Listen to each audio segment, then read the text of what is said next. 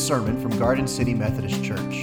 We want to invite you to worship with us each Sunday at 10:30 a.m., either in person or online. You can come to our beautiful sanctuary at 62 Varnado Avenue, Garden City, Georgia, or you can worship with us online as we stream our services at gardencityumc.com. was a kid, we used to go and visit my grandparents' house, and every time we went and visited my grandparents' house, we'd go down and see my great grandparents who lived just down the road. And uh, we called them Mama and Papaw Minot. And our favorite thing to do with Mama and Papaw Minot was to play canasta. Man, they were canasta playing people.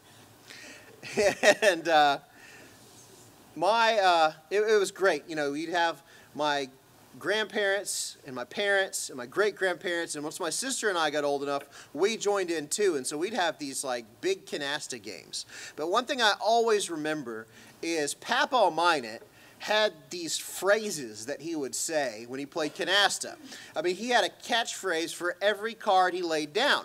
Papa Minot would play a four and he'd say, two fours, a four, and a four spot, and play a four.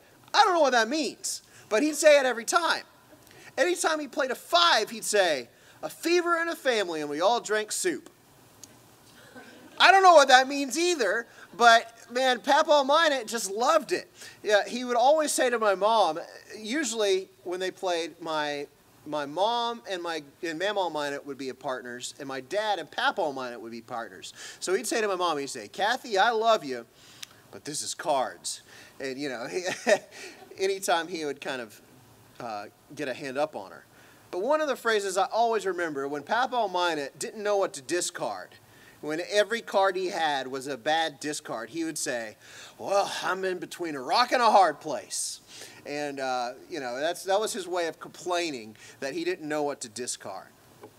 And, uh, but that's always stuck with me. Of course, that is something that I do know. That's a pretty common phrase between a rock and a hard place.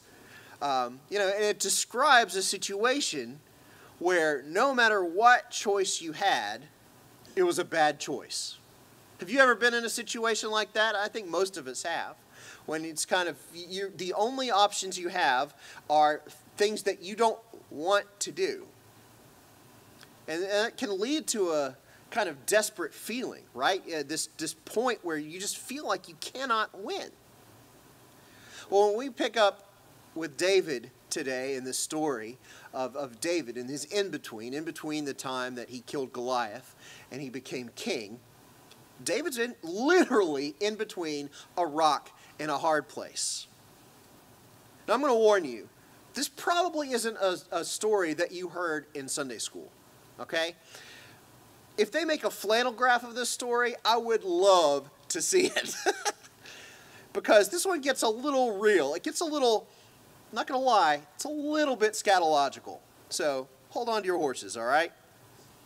You see, David's been chased out of his home, and he's living Robin Hood style outside of any city limits. He's got his of, band of merry men who are following him around, and he's just hopping from place to place, running away from Saul, who's trying to kill him. And if he stays anywhere too long, Saul's going to find out where he is, and he's going to show up, and he's going to murder him. So he's literally sleeping in caves. But if he stays put in one place for too long, then Saul, you know, he's going to just, he, Saul is checking everywhere. So he can't move around much because people will see him and report it to Saul, but he can't stay put because Saul's got scouts looking everywhere. He is between a rock and a hard place. He's in a difficult position. And it's not just him, he's got a bunch of men with him, men who believe in David's vision for the country, who trust him to be the leader that they need, and their lives are on the line too. You got to imagine how frustrating it must have been sleeping in those caves. And no matter how much faith you have in David, no matter how much faith you have in God, it's still got to be a pretty difficult situation.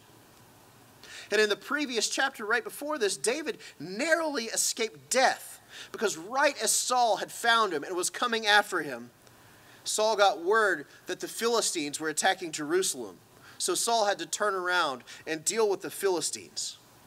But you know what Saul did. Right after he protected Jerusalem from the Philistines, he turned right back around and went to try to kill David which just shows you where Saul's priorities are. He's leaving his homeland, he's leaving his, his capital city undefended and taking all of the people that ought to be there defending Jerusalem and scouring the countryside for David. He's not really using his power to protect the people he's supposed to protect, he's using his power to try to hold on to it. So that's where we pick up on our story today. 1 Samuel chapter 24. We're going to read the whole chapter. When Saul returned from following the Philistines, he was told, David is in the wilderness of En Gedi. Then Saul took 3,000 chosen men out of all Israel and went to look for David and his men in the direction of the rocks of the wild goats. He came to the sheepfolds beside the road where there was a cave, and Saul went in to relieve himself. Now David and his men were sitting in the innermost parts of the cave. The men of David said to him, Here's the day which the Lord said to you, I will give your enemy into your hand, and you shall do to him as it seems good to you. Then David went and stealthily cut off a corner of Saul's cloak.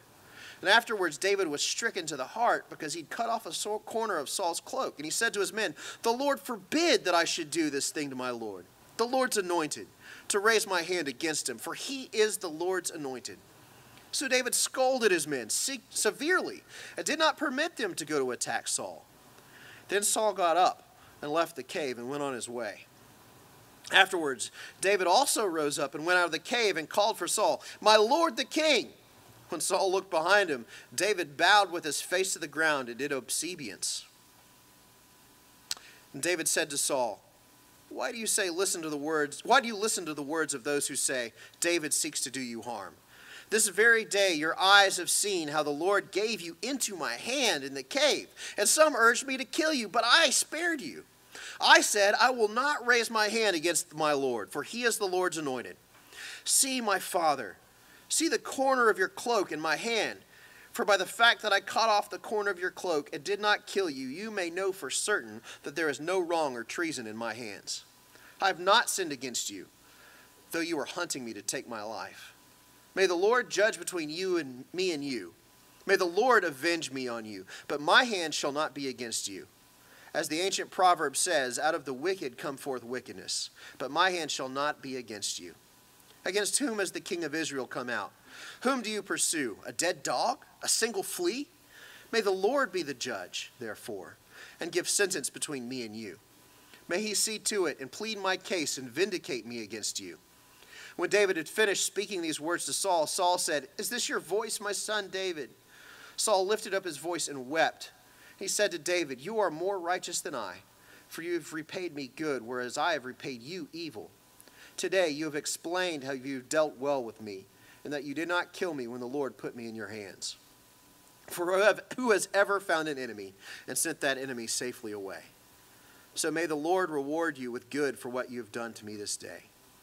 Now I know that you shall surely be king, and that the kingdom of Israel shall be established in your hand. Swear to me, therefore, by the Lord, that you will not cut off my descendants after me, that you will not wipe out my name from my father's house. So David swore this to Saul. Then Saul went home, but David and his men went up to the stronghold. This is the word of God for the people of God. Thanks be to God. Could you imagine being David in that cave? You're hiding out for your life. And the man who is hunting you down like an animal shows up and puts himself in the most vulnerable position he possibly could right in front of you. And Saul is vulnerable here. Make no mistake. David literally caught Saul with his trousers down. I don't want to get too blue here, but you don't just leave your whole army and go up into a cave to do a number one, okay? Saul is vulnerable here, exposed, and he is as weak as he could possibly be in that cave.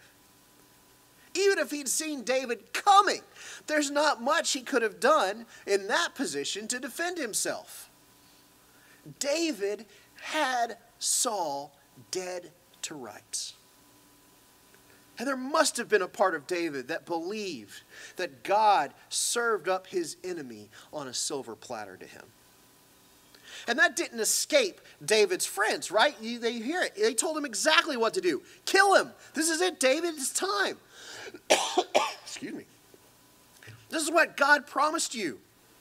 He anointed you king, and He's given you the opportunity to take what's been promised. This guy wants you dead. He's chased you out of your home. And if the roles were reversed, if Saul had caught David with his trousers down, you know there, he wouldn't hesitate for a single second to cut David's throat and be rid of him. Surely this is God's will. The door has been opened. Doors do not get any more open than this for you, David. Take the strike. Do it. Kill Saul and become king. So David snuck up on Saul. He got his blade in hand. He's quietly, Saul didn't even notice him. And the words of David's friends and his men are still echoing in his mind. Take the shot. Take what's yours. End it once and for all. But there was another voice in David's mind that day, too. No doubt it was a quieter, stiller, smaller voice. It was the voice of the Lord. And that voice spoke to David in a different way. So David didn't kill Saul. He cut off the edge of Saul's cloak, and he felt bad about even doing that. From a worldly perspective, y'all, this just does not make sense. He could have claimed self defense, and everyone would have believed him. His sworn enemy, the man between him and God's plan for his life, the man who's thumbed his nose at God, rebelled against what God said to do, and he, the guy who's taken God's chosen people into a direction that God doesn't want them to go. Saul is everything that's wrong with Israel right now. And David has a chance to take him out, but he didn't do it. So let's take a look at why. Why didn't David do it? Here's what David said as an explanation The Lord forbid that I should do such a thing to my master the Lord's anointed, or lay my hand on him, for he is the anointed of the Lord. Which is kind of a crazy thing to say because Saul wasn't God's anointed leader. David was. Samuel sought David out and anointed him. The anointing had left Saul already. So David spared Saul's life because Saul used to be God's anointed person. He used to be God's anointed leader, but but David had so much respect for the anointing of the Lord that he wouldn't raise a hand against Saul. He wanted to win this conflict with Saul, right? He wanted to live, he wanted to be king, but he wasn't going to do it at any cost. There were some costs that were going to be too great for David to succeed, and Saul's death would have been too price. It was a price that David was unwilling to pay. David was going to be king, but not if he had to stage a violent coup against the Lord's anointed to do it. And it's almost a miracle to me that when David looked at Saul in that cave, vulnerable and exposed, that he didn't see an enemy in Saul. He didn't see him as a foe. He looked at Saul and he saw the anointing. He looked at Saul and saw a man that God had chosen and that God loved and that God was calling him to respect. So even though David was literally backed into a corner, even though he was between a rock and a hard place running for his life, David chose to honor God in the midst of that uncertainty and in the midst of that anxiety. And he chose to spare his enemy. Y'all, sometimes living in America in 2021 as a Christian feels like we're in the, between a rock and a hard place. It really does. So it feels like no matter what you do, you can't win. It's not my job to preach politics from this pulpit. I don't want to do that. I'm not going to tell you who to vote for, or what to boycott, or who to protest, or any of that stuff. But I do think that the Bible has something in particular to say, no matter where we stand politically, about living in America in 2021. Because our country is so divided that we're forced to make a choice on any number of things. And it's like, no matter what we choose, somebody's going to be mad. Right? Oh my gosh, it's awful.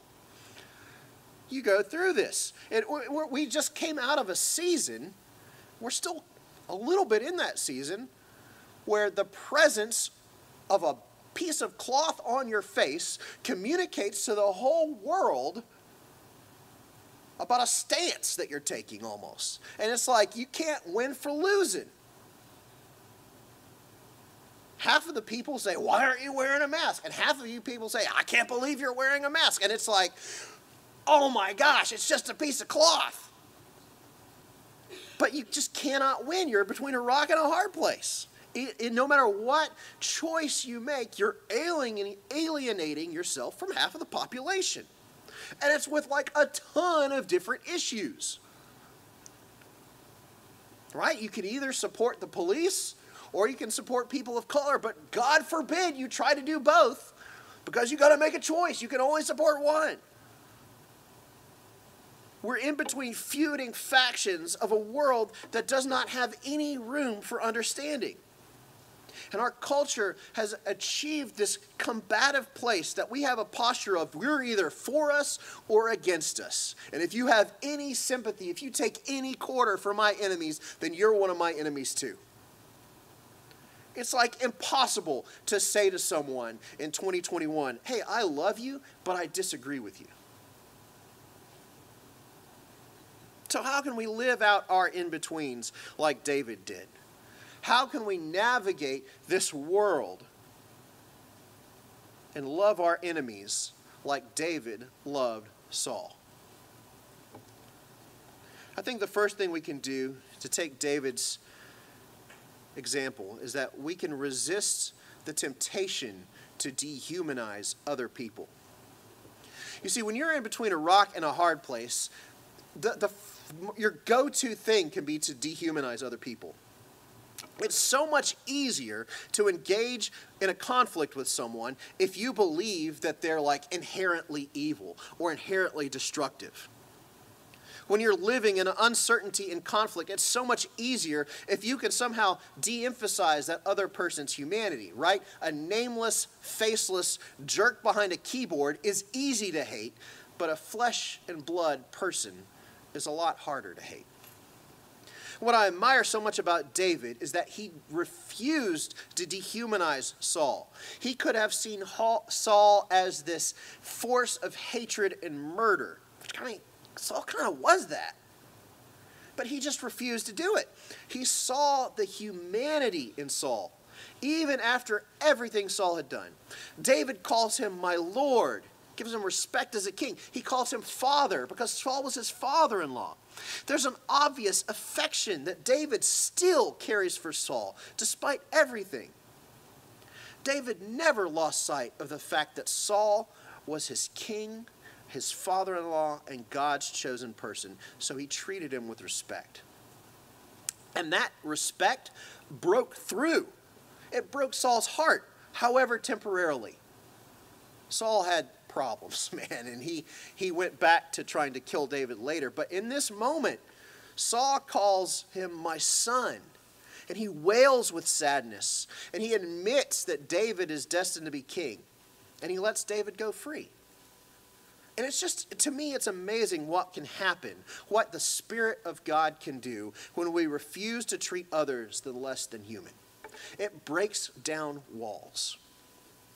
And y'all, it's so easy to hear this message and think, yeah, all those folks need to start respecting me, right? All those bad people need to start seeing me as human. But that's not the way of Jesus, even if it's true. You can't walk away from this teaching thinking about how other people need to learn to respect us. That's not how we hear from God. The way of Jesus is to go first in love. to go first in respect, to go first in treating our enemies with dignity. You see, Saul, David saw the anointing on Saul when nobody else did. And that anointing showed God's favor upon Saul once upon a time. And the fact of the matter is, every single human being in the world alive today has a similar anointing. Because every single person that you encounter, whether they're on your side of the aisle or not, whether they agree with you or not, whether they are trying to harm you or not, is loved by Jesus.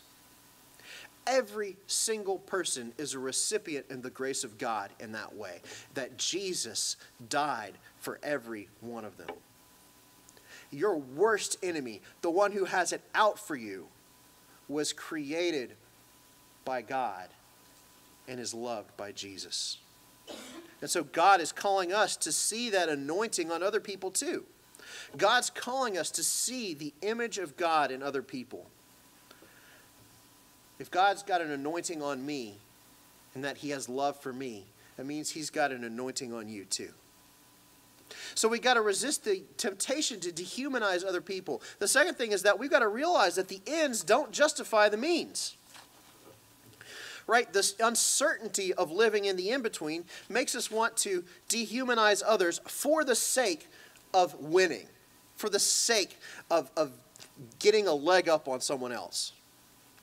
But the way of Jesus is to see God's blood in the other for the sake of the cross. And it calls us to be peacemakers. We can buy into the lie that our conflict, that winning our conflict, is so important that it's worth doing anything to win it. Right? David was right. He was going to be king, he was God's chosen person. But he wasn't going to do it at any cost. The ends could not justify the means. David could have killed Saul, but that would have meant that he would have taken the throne in a violent coup. And he would be remembered in history as the king who killed God's anointed to take what was his. And he didn't want that position if it meant doing it in a way that wouldn't honor God. In fact, David said it himself From evildoers come evil deeds, so my hand will not touch you. I believe in the cause that I'm fighting for, but I won't allow myself to become an evildoer for a good cause. And I think that it's important for us to remember that there is no issue today that is worth more to Jesus Christ than the people that he died for. Jesus did not die on the cross for an issue or a policy. He did not die on the cross for a principle. He didn't die on the cross for an institution. Jesus died on the cross for people. The ends do not justify the means if it means that we harm and we hurt the people that Jesus is dying to reach. But what if they're trying to hurt me? Yeah, David wrestled with that. His life was on the line. In his book, Sean Palmer, uh, in his book, Unarmed Empire, Sean Palmer has this great quote. He says, Jesus is not naive or stupid. He knows that terrorists exist. He knows that people engage in sexually unorthodox behaviors, both Christians and non Christians. God knows humans disagree about God's existence. Jesus knows there are Democrats and Republicans who are sharply divided about nearly everything. He knows some people are pro Israel, anti Israel, or don't care about Israel. Jesus knows some people pay more taxes and others pay less. Jesus knows there are racists and sexists and bigots and backstabbers. Jesus knows each of us will have some person or group we don't like, but he gives us no caveat. Love your enemies and pray for those who persecute you. We are free to hold convictions about multiple social, national, and international issues and conflicts. We are free, even encouraged when appropriate, to work for political and social justice. We are not free, however, to hold those convictions, regardless of what they are, in the absence of love. Jesus knows what history should have taught us. Conviction without love ends in oppression. There is no victory that we can achieve for the kingdom that doesn't occur through submission to the way of Jesus. And the way of Jesus is self sacrificial love. And if we can't win our arguments without adopting a posture of self sacrificial servanthood and love for the other team, then we don't need to win that bad. And that's a hard truth to learn. It's a hard thing to do, but it's what God calls us to. He calls us to truth in love. We can't let go of truth. Absolutely not. We need to hold firm to truth. But we also have to hold firm to love. They are both vital and necessary. Which brings us to our last point. Sometimes the in between is the most faithful place to be. You know, obedience to God means playing the long game. David didn't know what would happen next. He certainly couldn't trust Saul to keep his truce going because Saul didn't.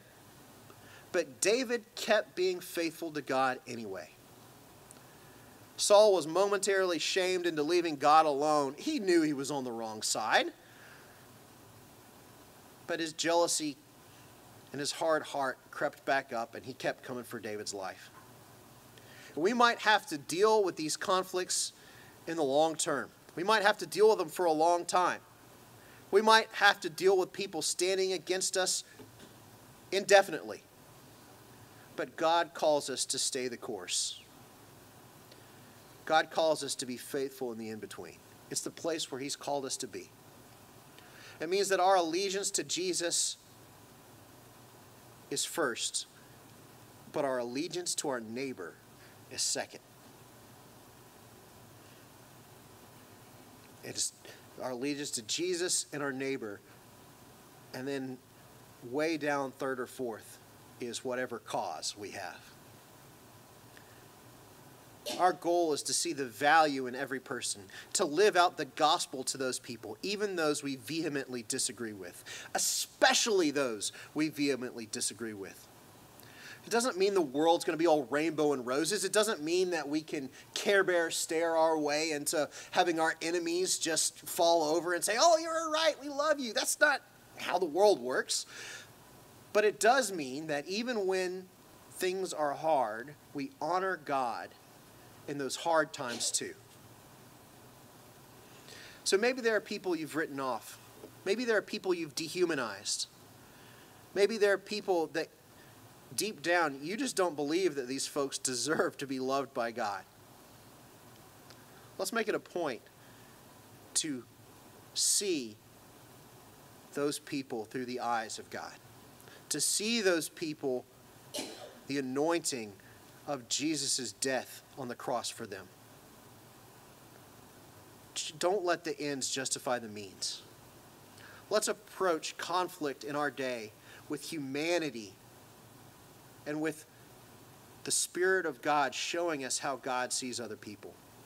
That's what David did. Let's embrace this in betweenness of the gospel and let it push us to be peacemakers in our context. Our, our closing song this morning, uh, Sarah Beth's going to sing it for us, but I want to encourage you to sing along. Even if you don't know the song, it's easy to pick up. There's a, a handout in your bulletin with the lyrics. It's called Reckless Love. And uh, it's about God's reckless love for us and about how He leaves the 99 to seek after the one. Isn't that amazing? But as we're singing about God's reckless love for me, let's acknowledge that man, that reckless love applies to all, even to the people that we don't get along with. Let's pray. Jesus, we thank you for your love. We thank you that your love applies not only to the people that are on our team, but the people that aren't too. God, show us how to be faithful in the in between so that we can live lives worthy of your calling. God, show us how to be self sacrificial servants for the sake of your kingdom. In your name I pray. Amen.